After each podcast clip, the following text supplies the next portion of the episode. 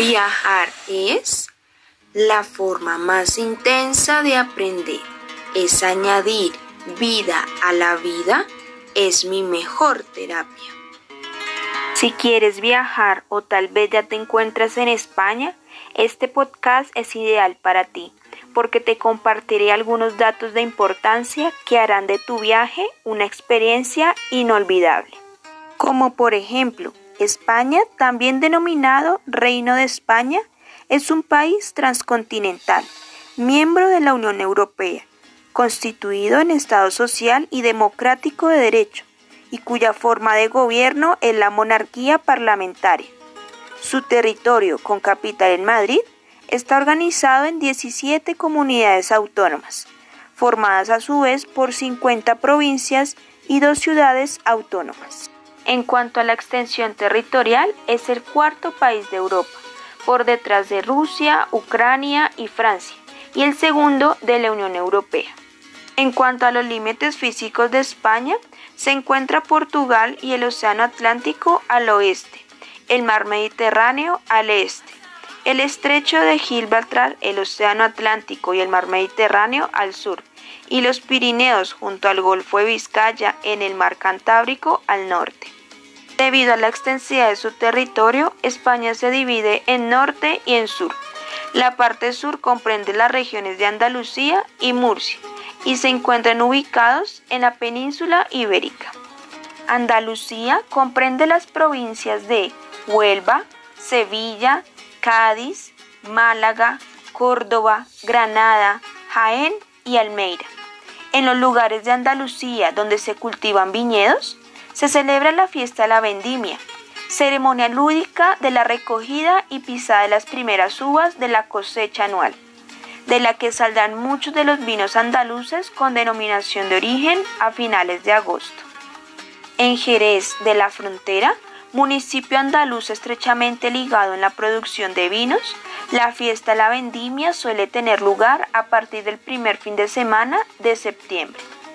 La fiesta La Vendimia en Jerez comienza con la pisada de la uva y su posterior bendición en la catedral de la ciudad gaditana. Durante más de una semana se suceden diferentes eventos culturales y festivos, incluidos de los que se denominan fiestas de otoño flamenco, arte, ecuestre, teatro. Lo mismo ocurre en Montilla, otro enclave es andaluz donde se produce la variedad con denominación de origen Montilla Moriles. En cuanto a la gastronomía andaluz, se destacan platos como el ajo blanco, el atún encebollado, la fritura de pescado, las gambas al ajillo, migas, tocino de cielo, tortillas de patatas, tortilla de camarones, salmorejo cordobés, espinacas con garbanzos y bacalao, torrejas, serranitos andaluz, tinto de verano y cerveza. En cuanto a la capital de Andalucía, Sevilla, se caracteriza porque tiene metro y ciclovía. En verano alcanza las temperaturas más altas del país, aproximadamente 45 grados. Sus plazas más importantes son Plaza Jesús de la Pasión, conocida como la Plaza del Pan en el siglo XVII. Se sitúa en torno a ella distintos puestos de venta de pan. Hoy en día es comercio diverso. Plaza de San Andrés con diferentes sitios gastronómicos. Restaurante sevillano tradicional. En cuanto a los sitios de interés, encontramos el Real Alcázar de Sevilla, Parque María Luisa, Jardines y Plaza España la Catedral de Santa María y de Giralda, Patio de los Naranjos, Archivos de Indias, Torre del Oro, Las Setas, es un mirador de madera con la estructura más grande del mundo, situado en el centro histórico de Sevilla. Por otro lado, encontramos que Sevilla es una de las ciudades más antiguas del mundo y fue puerta de entrada de todas las culturas y pueblos. Además, el río importante es Guadalquivir. Divide de norte a sur la ciudad. Lo atraviesa el puente de Isabel II y Triana. Otro aspecto importante es que su suelo es fértil y agua dulce. El espesor de la tierra es de varios metros. La diversidad de flora es bastante amplia, una vegetación autóctona, agrícola y de huertas. El que predomina es la monumental jardinería, Jardines de Murillo. El olivo, la vid y los cereales es patrimonio vegetal de Europa. Los mercados más representativos son Mercado de Triana, el más grande, Mercado de San Gonzalo, 50 años, y Mercado de los Remedios, pequeño, de barrio. En cuanto a las comidas típicas de Sevilla, encontramos los guisos, frituras y ensaladas. Las proteínas más utilizadas son la carne del corral, cerdo, cordero, ternera, pescado y mariscos. Y las verduras y hortalizas más usadas son los tomates, espárragos verdes, alcachofas, berenjenas y espinacas. Los platos imperdibles en Sevilla son el gazpacho, también conocido como sopa fría, o el cocido andaluz, que se caracteriza por ser una entrada que se sirve en un plato los garbanzos y las verduras y en otro plato la carne. O por qué no, los huevos a la flamenca, o el rabo de toro, pescado frito, pavias de pescado, pincho moruno, caracoles, huevas aliñadas, las cuales son huevos de merluza servidos en rodajas con tomate y cebolla. Se condimenta con vinagre, sal y pimienta. Y por último, las tapas. Son mini porciones de comida que te permitirán degustar de distintos platos en una sola comida. En cuanto a Murcia, la gastronomía está relacionada con la de Castilla-La Mancha, ya que Albacete se integraba en la misma región antes de 1979. Dentro de los productos del cerdo cabe destacar los embutidos como la longaniza imperial de Lorca. La producción vitivinícola de la región es importante en Yecla, Bullas o Jumilla. De la misma forma, el cultivo olivero permite una producción de aceite de oliva bastante representativa. En la región de Murcia existen ocho denominaciones de origen de productos vegetales como el arroz de calaspar, una variedad de arroz bomba redondo, el pimentón de Murcia, la pera de Jumilla, los quesos de Murcia y el vino de Murcia. Huerta de Murcia, a lo largo de la cuenca del Segura, abundan las frutas de hueso y cítricos, las legumbres y las hortalizas. Entre las verduras típicas se encuentra la selga y se tiene las aceitunas de mesa en la variedad cuquillo. En cuanto al turismo, encontramos rincones con encanto para viajar al sur de España. Una primera opción es Setenil de las Bodegas, en plena ruta de los pueblos blancos de Cádiz. Una pequeña localidad de 500 habitantes en la que buena parte de sus vecinos viven dentro de una roca. Estas casas han sido construidas aprovechando la orografía del saliente de una roca y cuando las visites te dejarán sin habla.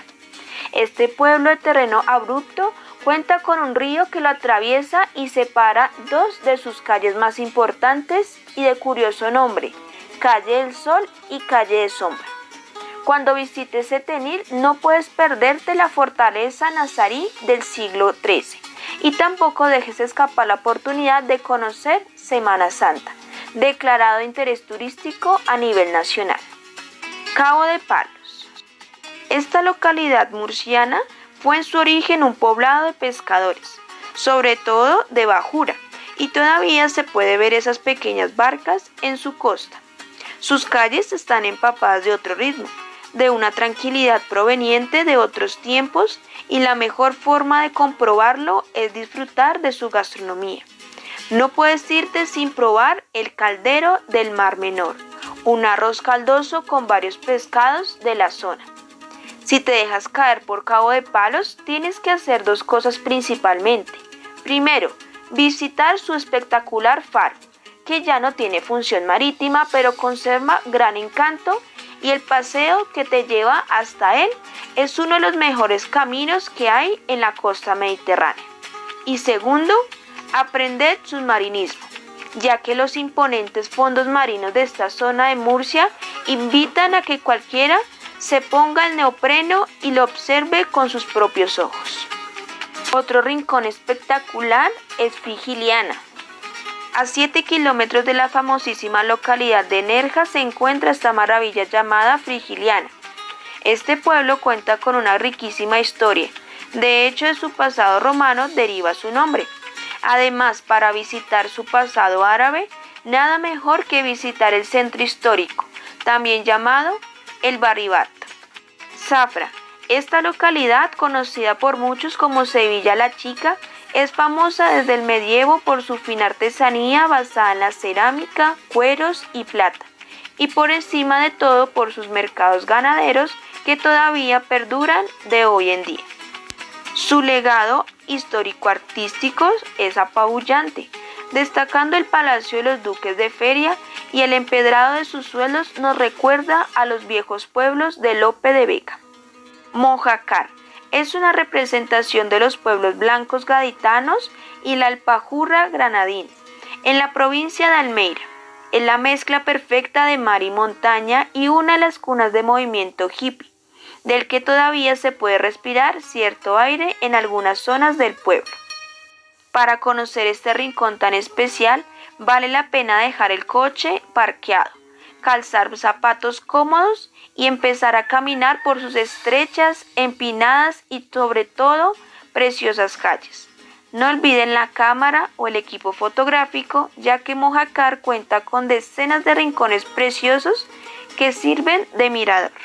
Y por último, Vejer de la Frontera, situado sobre una colina y a orillas del río Barbate. El precioso pueblo de Vejer de la Frontera cuenta con una vista de gran parte de la provincia de Cádiz. Sus paredes han sido hogar de cartaginenses, fenicios, romanos y en sus estrellas callejuelas se adivinan más de cinco siglos de ocupación musulmana, historia y encanto a partes iguales. Así que en tu recorrido aprovecha utilizar la extensa red viaria, ferroviaria, aeropuertos, puertos, coche para recorrer las calles de las hermosas ciudades del sur de España.